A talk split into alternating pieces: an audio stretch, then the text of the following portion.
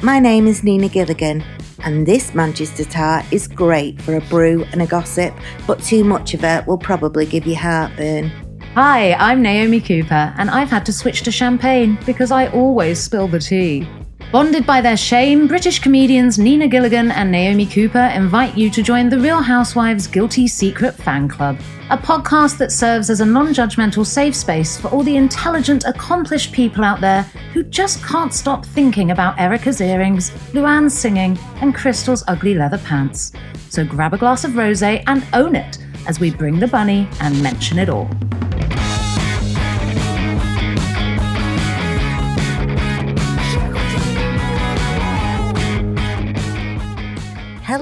And welcome to the Real Housewives Guilty Secret podcast. I have some very sad news, listeners. Um, our friend Naomi is trapped in Dubai. I think she's been arrested, uh, maybe for showing an ankle. We're not quite sure what's happened to her, um, but I thought I'd come on just to let you know well, maybe we should start a GoFundMe to see if we could get her back. No, what's happened is poor Naomi, she is still out in the Dubai performing her jokes and she she can't be with us.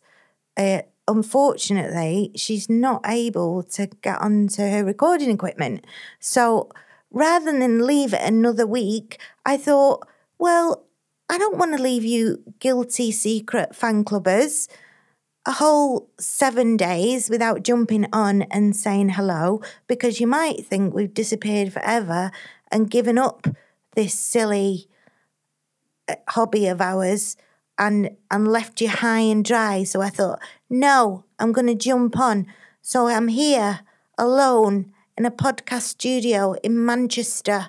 Well not completely alone jacob's next door. So i thought i'd jump on say hello tell you what I've been thinking about what's been happening in the real housewives Bravo land and have a little chat with you by myself, which I have to say, it's feeling a little bit odd, but I'm sure as, as the minutes fly by, it's going to feel easier. And um, so let's get into it. No, Mum. I No, Mum. don't know if you're okay, actually. No, Mum. Are you okay? No, them. It's all been a bit weird, hasn't it?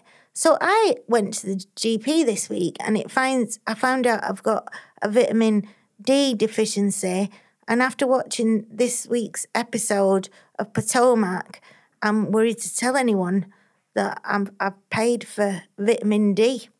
Yes. I, I I'll I'll put my hand up. I have paid for the vitamin D. Is that now a euphemism?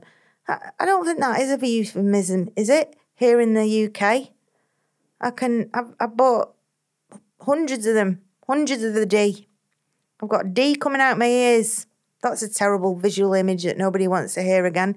Yeah, there was a lot of dick this week, wasn't there?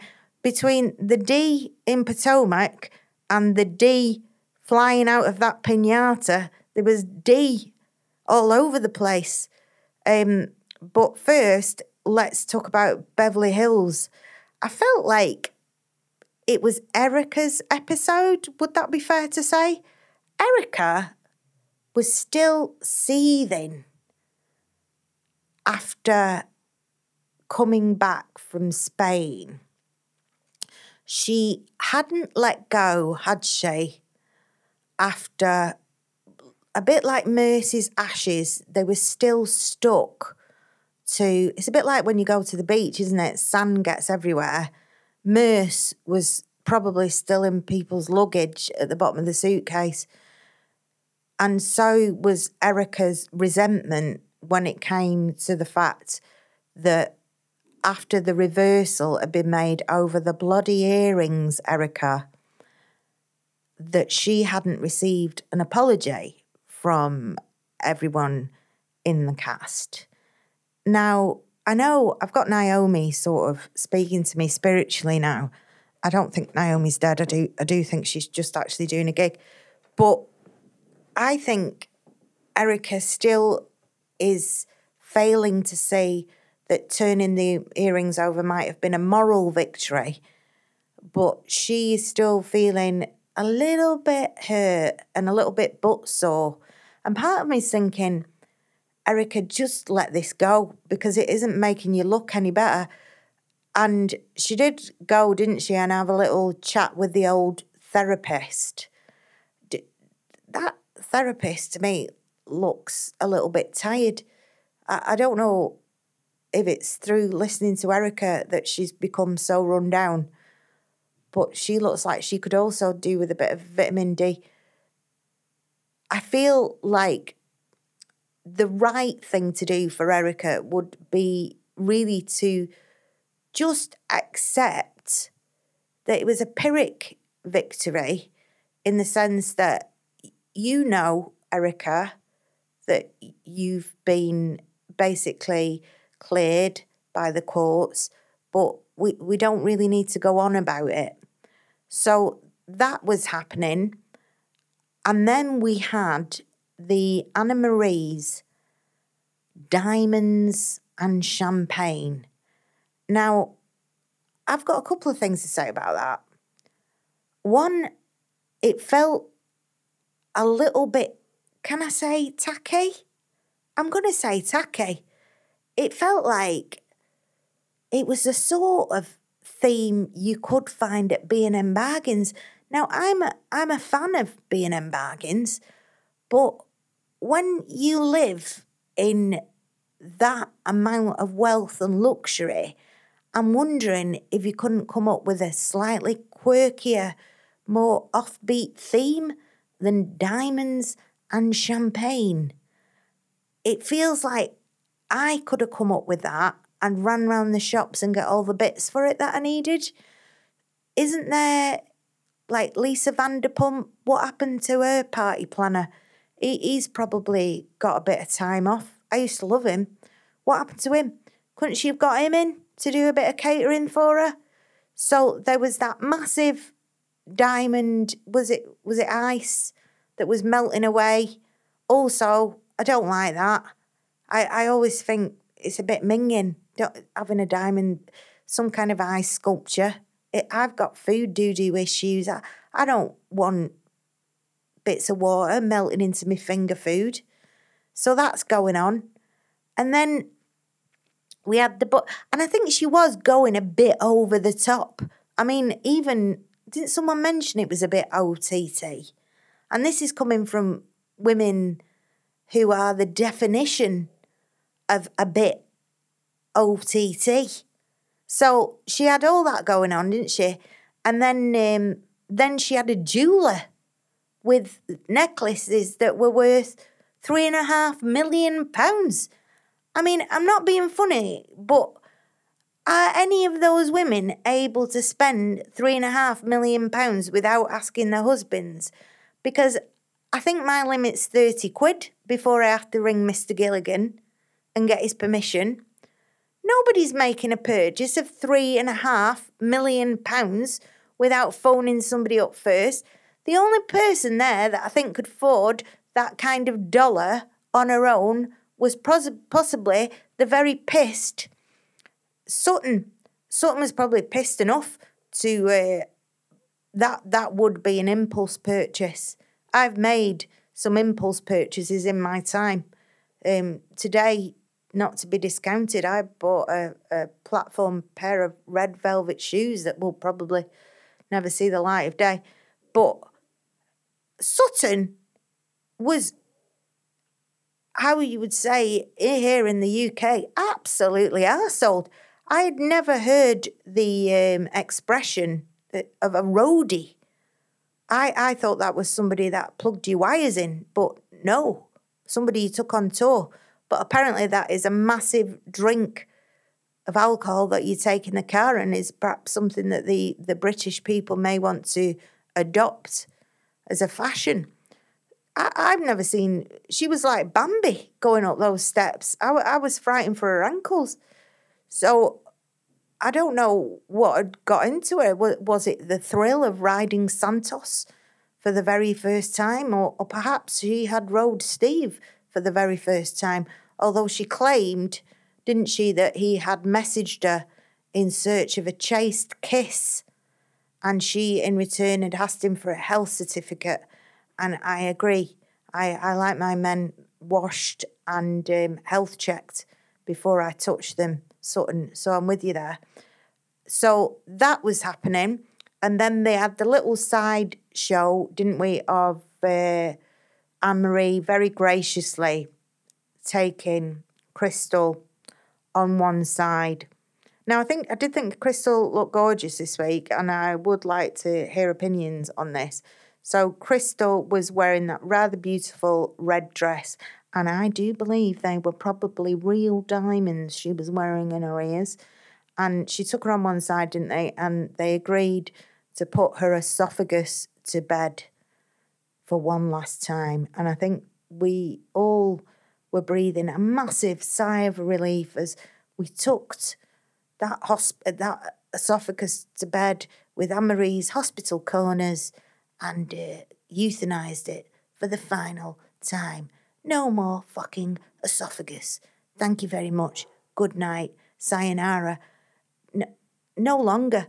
I, I don't know whether at this point in the series that Anne-Marie finally caught wind of the Twitterverse that she wasn't becoming very popular the old esophagus gate, or she'd realised she'd become a massive wanker all by herself, but no no one was sorry to hear the last of the windpipe. So I think we were all grateful for that. So that was that was going on. Then uh, we came back into the room and we had the sit down with Erika Jayne, where Erika had decided after talking to her haggard and tired counsellor, she decided to share with the group that she was upset that she'd never had her full apology. Um, to which Garcelle basically said, I stand by what I said in a sort of Monica, a sort of Bill Clinton, Monica Lewinsky. I never had sex with that woman. I stand by what I said. You, you're not having an apology. I'm, I'm sticking by it. That was a bad analogy. And um, then I think Dorit pretty much came on the front foot to her, didn't she? She pretty much kind of went, you know what, Dorit? You know what, Erika? We were drawn into it and we had to ask questions. Like it was all over the news. What did you expect us to do? Then Sutton, who was again a little drunky, she did offer a heartfelt apology, and I thought it was lovely. I thought Sutton, but I don't know whether Sutton's just kind of drunk on endorphins and and Steve. She's she's just in a very good mood at the moment, and I think she was just able to sort of offer a a, a very gracious and, and loving apology because she's just in a much better place in her own life. I think coming back from Spain, she'd obviously put Merce and her marriage and all the other things to bed that she'd hoped to. And she's just living her best life at the minute, sort of, and she just doesn't care. And I think um, Crystal, the same, she'd also said, I'm sorry if I contributed to your pain, which was a, a kind of quite a millennial way of saying I'm sorry. And then who else apologised? I think we had one other apology, didn't we? let me consult the old notes. But I think we had one further apology. Um, I can't remember who from. You're going to have to. Yeah, Kyle. Kyle apologised, didn't she? I think it was a bit tight lipped from Kyle.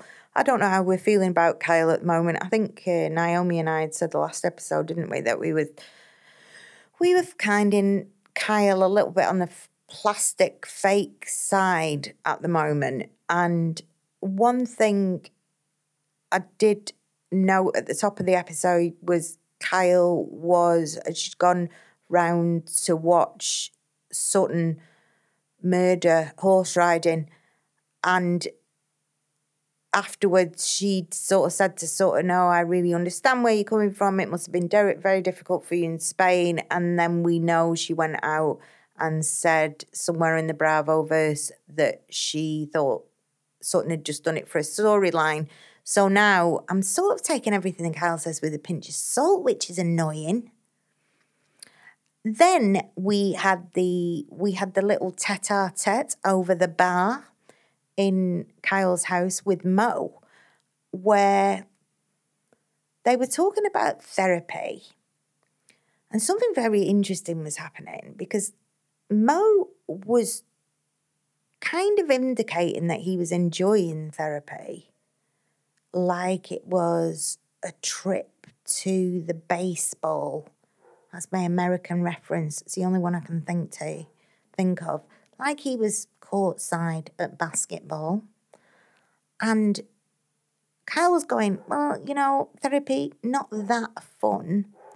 And then we have her in her confessionals talking about in riddles, sort of saying, you know, I don't want to give this impression to my daughters that they should have to put up with anything that I would put up with. Now, I just don't feel with Kyle, I don't know how you feel out there, but are we ever actually going to say the thing that it is? We're talking around it. It seems to be about her work, the fact that she wants to be supported, the fact that she supported him for years. But is there an incident at the bottom of this? Is there something concrete that he's done? Or is it something more generic that they've grown apart? What actually is it? There's something going on with this series where I can't work out whether the Morgan Wade thing is a red herring, whether it's a big country singer red herring that we're all been told to look over here, look over here, where actually there's something going on over there. Now, judging by what is the trailer for next week's episode, we may be about to find out because what we saw is them sitting down with the girls to tell them. Now, I found that absolutely heartbreaking because I've been in that scenario myself. And the day you tell your children that you're splitting up with their father, I have to mark that as probably one of the worst days in their lives and in, in my life because nobody who's a committed parent ever wants to be in the situation where they're telling their children that their parents are splitting up. It's absolutely dreadful. And it looks like that's the conversation that they're going to be having. I don't know whether they've made some kind of pact between themselves not to name the thing that's happened. I wonder if that's something they're deciding to keep private to themselves. Part of me understands that. I kind of think if there's been an adultery, would you ever want your children to know that? Because it doesn't matter which parent has committed adultery. I don't even like that word committed because is it a crime? It will maybe colour the child's impression of that parent. Is that fair to say? And maybe that's something that Kyle and Mo just don't want their girls to be have knowledge of. And maybe that's something, you know, we can have empathy for. It's that question, isn't it? How far should reality TV go, really, when it's exposing their lives? But it does it it does feel like we're being sort of not told everything. That's what I'd say. So that was Beverly Hills.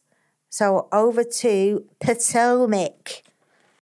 The rules can't change because because it's social media. The line is always moving. Okay. Oh, these women are not worth the running eyeliner. What did we make of the old Potomac? Well, I don't know. Happy Eddie. Could do with a bit of happy Eddie. Um, so we had the oregano rolling course, didn't we? So Happy Eddie, if you don't know, has decided to take on a marijuana. Are we calling it marijuana? Weed? What do we say when we're down with the kids now? He's taken on a drugs don't do it kids course. Course? Business. Apparently, it's a multi million dollar business and it's about to become legal where they live. So he invited all the women down to launch his business because that's what they do on this program, isn't it? Every time they make a bloody business, we have a scene where they're promoting their business. This happened a few times this week, uh, right down to we'll get to it in Miami. But so Happy Eddie is called his business Happy Eddie. No, and that was a, a nickname they had for him, so it was quite a good way of doing it. And apparently, one of the strains of marijuana that they're going to announce is called Zen Wen. I mean, are you being sarcastic? Is she Zen when? Neu- neurotic when? Uptight when? Know it all when? I'm a professor when? I've got three degrees when? I could go on. So anyway, they're introducing Zen when so they went down for this rolling course because apparently none of these women had ever rolled a spliff apart, apart from Karen Huger, who's a a connoisseur of the old spliff rolling. So she was probably doing it one handed. She could do one in each hand. So they were all gutted when they found out that it wasn't marijuana in inverted commas, it was oregano.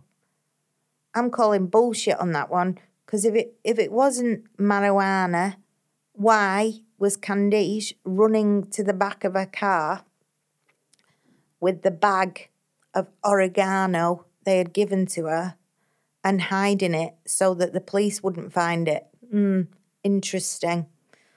Rolls eyes. So that was that. Then there was the um, oh Karen Huger and Mia had a bit of a. I love Karen. She's Mia was fed up, wasn't she? Because she wasn't um, first invite down to Surry County. I, I, she didn't. She didn't miss anything, and um, she called Karen out on it, and she said, "Well, I'm not going to be second. I can't remember the phrase she used. I'm not going to be second fiddle, basically." And Karen was like, you weren't second fiddle, you weren't even third fiddle. Basically, I didn't want you to come. out spare spaces. It, you know, you've got to hand it to Karen. She she doesn't pull any punches. She is in her own world. She she's she's the queen still of Potomac. She she's got a lot of self belief. So that was happening. Um, and then yeah, the, the, they had it. They played a little game. They went to Necker's unpacking party. So Necker had been married two years ago and still hasn't unpacked her wedding gifts. What's that about? A bit rude. Like, I, I unwrapped my presents before Christmas, Necker. How much money have you got to be waiting two years to unwrap your wedding gifts? So, such a princess, maybe she is the new queen of Potomac, such a quin- princess she is that she can't even be bothered unwrapping them herself. So she's got the ladies round to try and unwrap them for her. I was just frightened for the nails. I mean, the manicures on those women, there's no chance they were digging the nails into those packages. And they didn't show us what was in them, which I was a bit annoyed about. Then when they do when they'd finished doing that, they had a little game of uh, the old game of what's it called? Oh no, don't have a brain blip now, honestly. So it's that game where you play, you drink if you have, and you you you don't if you haven't. That game, you know the one I'm talking about. I've just had a drink. What does that tell you? So basically, Robyn had put in, um, have a drink if you have ever took a photograph of my family and kept it on your mobile phone. And it turns out Karen Huger has a picture of Robyn's entire family on her mobile phone. Like she'd screen um, shotted it and kept it on her mobile phone. Ever have I? Have I ever? Ever have I ever? Have I ever ever? Have I ever? I really need Naomi here. I can't do this on my own. So, ever have I ever? Never have I ever. so, that game. So, anyway, what a weird thing to do. So, it turns out Karen does have an, obs- an obsession with Robyn. Now, we've suspected this in the past because Karen seems to have quite a healthy interest in Juan and has had over the past season. She was always really interested in whether Robyn was going to get married to Juan, if you remember that. She was really interested, would the wedding ever happen? And she'd insinuated that Juan had a bit of a thing for her. And now she's collecting photographs of the family on the phone. I would check under your car to see if there's any stalking devices and maybe just check to see she's not in the garden, Robyn, when you look outside. This would be my advice to you. So that was Potomac. Um, yeah, so what else was going on in Potomac? There was a little bit of sadness, wasn't there? There was Mia and her husband, and there was a little bit of weird chat around their marriage. I really like Mia. The oh God, I'd almost forgotten. Karen Huger tried to call Mia out as a trick, which um, I think in UK means a sex worker. So she tried to call her out as a trick, and yeah, and insinuated that she's seen a rapper. To which Mia did not deny the accusation. Mia carefully trotted around that by saying he's not a rapper. Uh, so, and then we did fast forward to uh, having a conversation with her husband where they were talking about what would happen if they were to separate. And her husband making this really weird sort of suggestion that because they are in a transactional relationship in which he is the wealthy man and she is the beautiful woman, that they would come to some sort of arrangement. To which she replied, and I thought, Go you, Mia, there is no amount of wo- money in the world that would keep me in captivity. Hope you're listening, Mr. Gilligan. Yeah, there's no amount of money in the world that could keep me in captivity, not even 35 quid. So that was Potomac. So let's go over to Miami. because he's a damn saint for listening to the, all the Lenny stories. It's a lot. Lenny Hochstein. He's really disappointed me. Super disappointed me.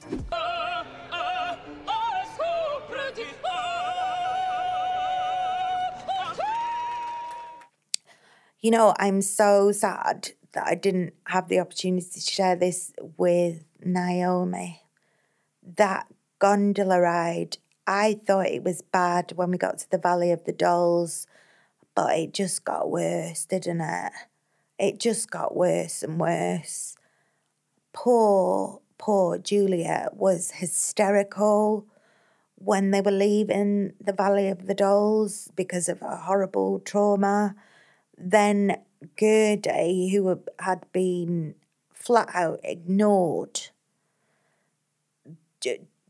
became became very sick, and they were asking the guy to turn the boat around, and Alexia was trying to take charge, and clearly the guy was not listening. Uh, suddenly decided he he didn't understand Alexia's Spanish, so it seemed to take them forever to get back. And then Dr. Nicole took charge in a very sensitive way. Take notes, Anne Marie, and got her the medical attention she needed. And I mean, just did it beautifully, didn't she? She was there. She was in the back of the ambulance. She got her on a a drip, and a few hours later, she just bounced back absolutely beautifully. Now, if that's not a bedside manner, Anna Marie, I don't know what is. And, you know, didn't need any praise for it, didn't go into a confessional, didn't bitch about it, didn't say, look at me, I'm a doctor. I mean, just, just, clearly very, very good at her job. And for these women who are total narcissists, I think she is lower on the narcissistic spectrum. So, very well done to you, Nicole, for sorting that out. And then we finished that episode. I'm quite not quite sure where we finished it. We were working up to Adriana dancing at Pride. We'd had the argument, oh, that was awful, between Lisa and Guerdy. That so we'd had the argument between Lisa and Guerdy on the boat. Then this week's episode, we saw the yeah we'd we'd seen the Pride. I, my absolute stomach was in knots for that dancing on Pride. I don't know about anybody else's, but I was like, that costume in itself was a whole production. I mean, Adriana looked incredible, but I just is she a dancer?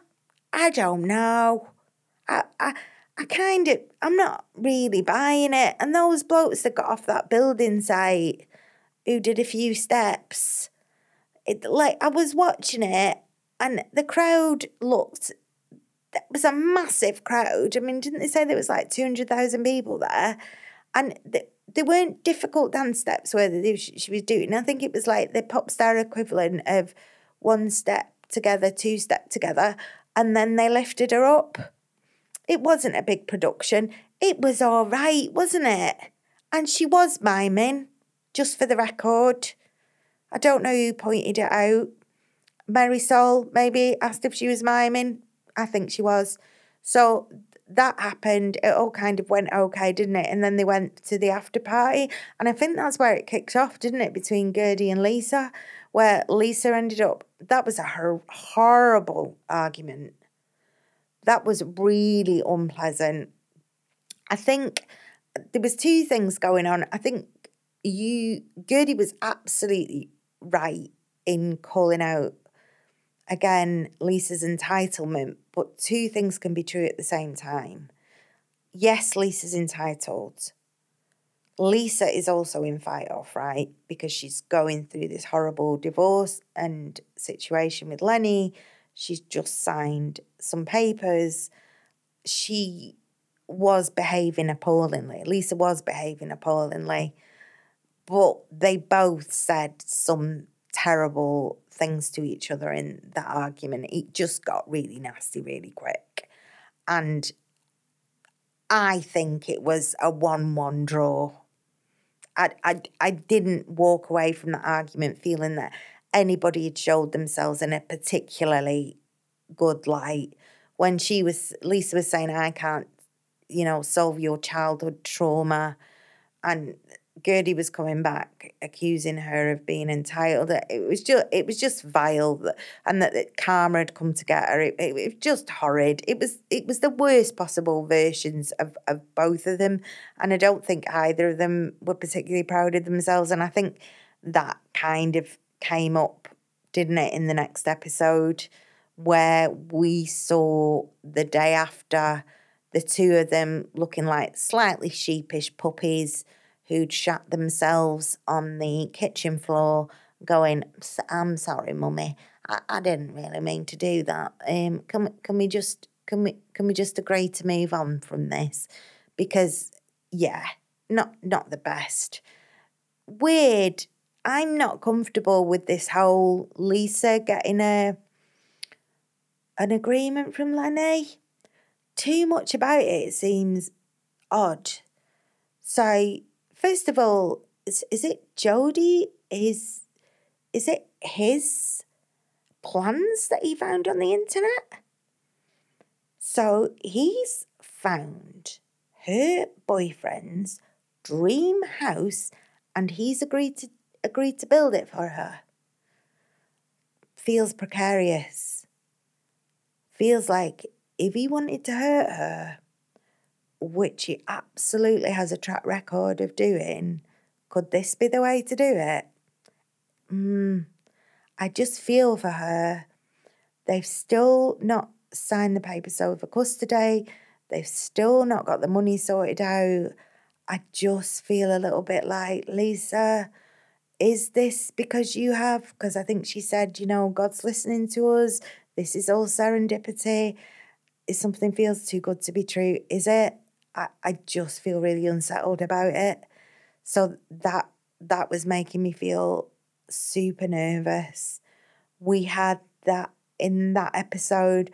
What did we also have in that episode? We had them having fun um, as they were leaving Mexico. We had the Dick Pinata. How childish is Marysol? Absolutely love Marysol. Is there no opportunity where that woman won't have a drink and stick a cock in your face? So there was that. Um, then we had that slightly odd, that was quite sweet. I just mentioned that quickly. That was quite sweet when we saw Alexia trying to, um, she was taking her son, wasn't she, to the Independence Place, Des Moines, and they were looking at the um his independence for Frankie, and she was getting told off. I was like, God, she's a boss bitch, isn't she? That woman that runs it. And she was saying, Alexia, get out. I have never, in the whole histories of Miami's housewives, seen Alexia take feedback from anyone. And I was like, oh my God, you go. Um, that was lovely. The only horrifying thing about that, I have to say, is they have taken that apartment, the apartment in the Burj Khalifa, Khalifa, which is probably where poor Naomi is now. And that's where they're going to put Frankie. Please don't leave him on his own all day there. I'm worried about that. So there was that. And then we saw Alexia with Julia. What is going on with the guava raspberry jam? Not only does it sound like a horrible mix, like hybrid jam, uh, uh, no, but also, is this Alexia trying to get a sideline? I wonder if Alexia is a little bit worried about not having her own money. And this is Alexia trying to get a little bit of financial independence on the side without making it obviously known to the husband, Todd. You heard it here from me. That's my thought.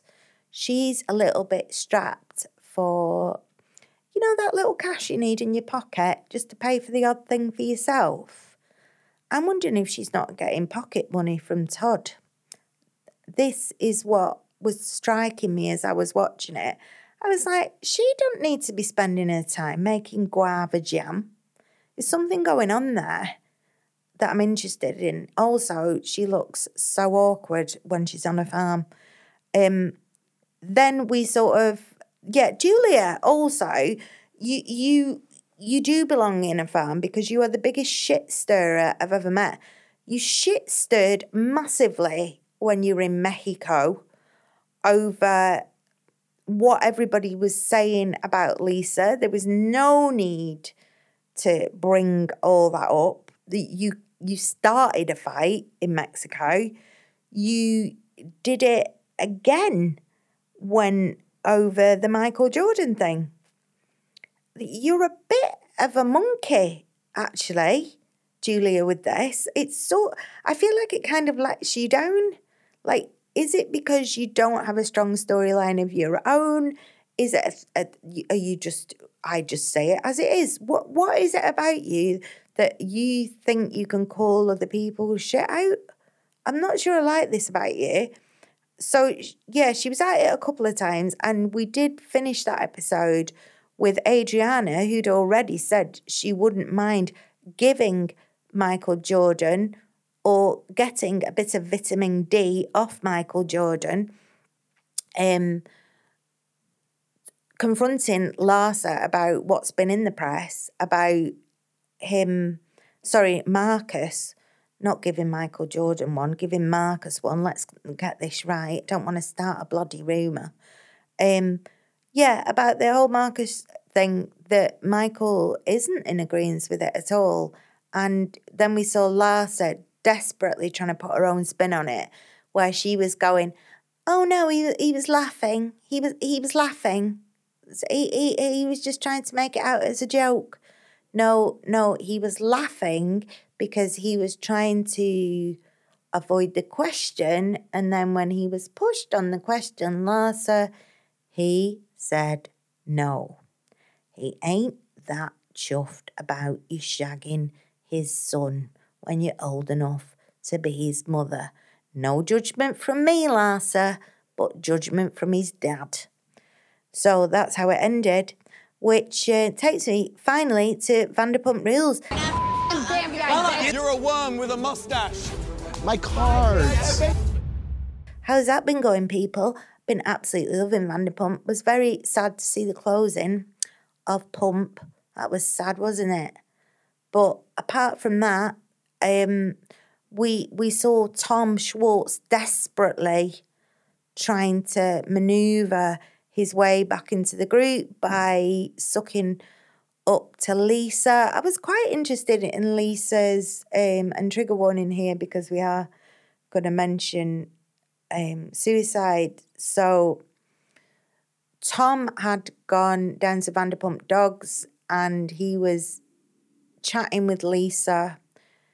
And Lisa is basically insinuating that he, the other Tom Sandoval, is in a very, very dark place or has said that he has been in a very, very dark place and he has had thoughts of suicide. And for that reason, she is sort of sending Tom out as um, a special envoy to try and get them all back together and try and soften the relationships. And one of the ways they might want to do that is she's opening a new restaurant called Wolf and that everybody could be invited to go along. That went down like a fart in a spacesuit when Tom tried to. So they was see you next Tuesday, and Tom went down ostensibly to go and watch James's set. He knew everybody would be there, and he suggested it, and I think it was a no from Ariana. Uh, in at which point he accused her of. He basically said, "You're not the queen of this group," and you could see by the faces of the courtiers that she very much is the queen of that group. I think they, my feeling is maybe Lala apart, there's not much they wouldn't do at this moment without Ariana's say so. I think as things stand, hashtag Ariana, hashtag, you know, Tom, it, it, there's two sides. And, you know, I'd be interested to hear what you thinking about what whose side you're on. Do you think that we're at the point now where Tom does deserve a little bit of forgiveness? Or do you think that, you know, given what he did in that group, that he should be shunned and banished forever to his own corner of SUR, which he was when he came in with his friend, um, who it was said that he's hiring his friends now when he had his very small birthday party. So, do we think Tom has a right to still mix within that group? You know, like I said before, listeners, I'm getting old. part of me has a little bit of empathy with, I think it's still too raw. I think, you know, it's not that long ago it happened. But within this group, there has been a lot of, you know, there's been a, quite a bit of adultery. There's been quite a lot that's happened between these people over these seasons. And when they had their little powwow, James and Tom, Tom did point out, you know, James, you did this to me, to me as well with Kristen, and two wrongs don't make a right. Nobody's saying that, but I think Tom is is trying to defend himself. He's trying to point out that you know this has happened. Like I said before, I don't. I'm not coming down on a side here. I'm just wondering about the amount of vitriol this has created, just about the amount of hype there's been over it. It seems sensationalized to a massive degree, this particular act of betrayal. And I have huge sympathy for Ariana. I mean, on a personal, on an intimate level, this is definitely for for anybody one of the worst things that can possibly happen to you for your partner to cheat on you in such a disgusting way with your friend under your nose. This is this is devastating. For it to become a national conversation i don't know. I just don't know. It leaves me slightly bewildered. So that's my little roundup. I didn't want to leave you hanging. My Real Housewives Guilty Secret fan club. I will be back next week with my friend and fan clubber, my beautiful Naomi Cooper, who I have missed. I hope she gets away from Dubai and she's able to join us again. But in the meantime, please follow us on all the socials, hashtag RH Guilty Secrets. Until then, goodbye. This podcast was brought to you by Nina Gilligan and Naomi Cooper, edited and produced by Frog and Bucket, with the music Spoilt Brat by Ruth.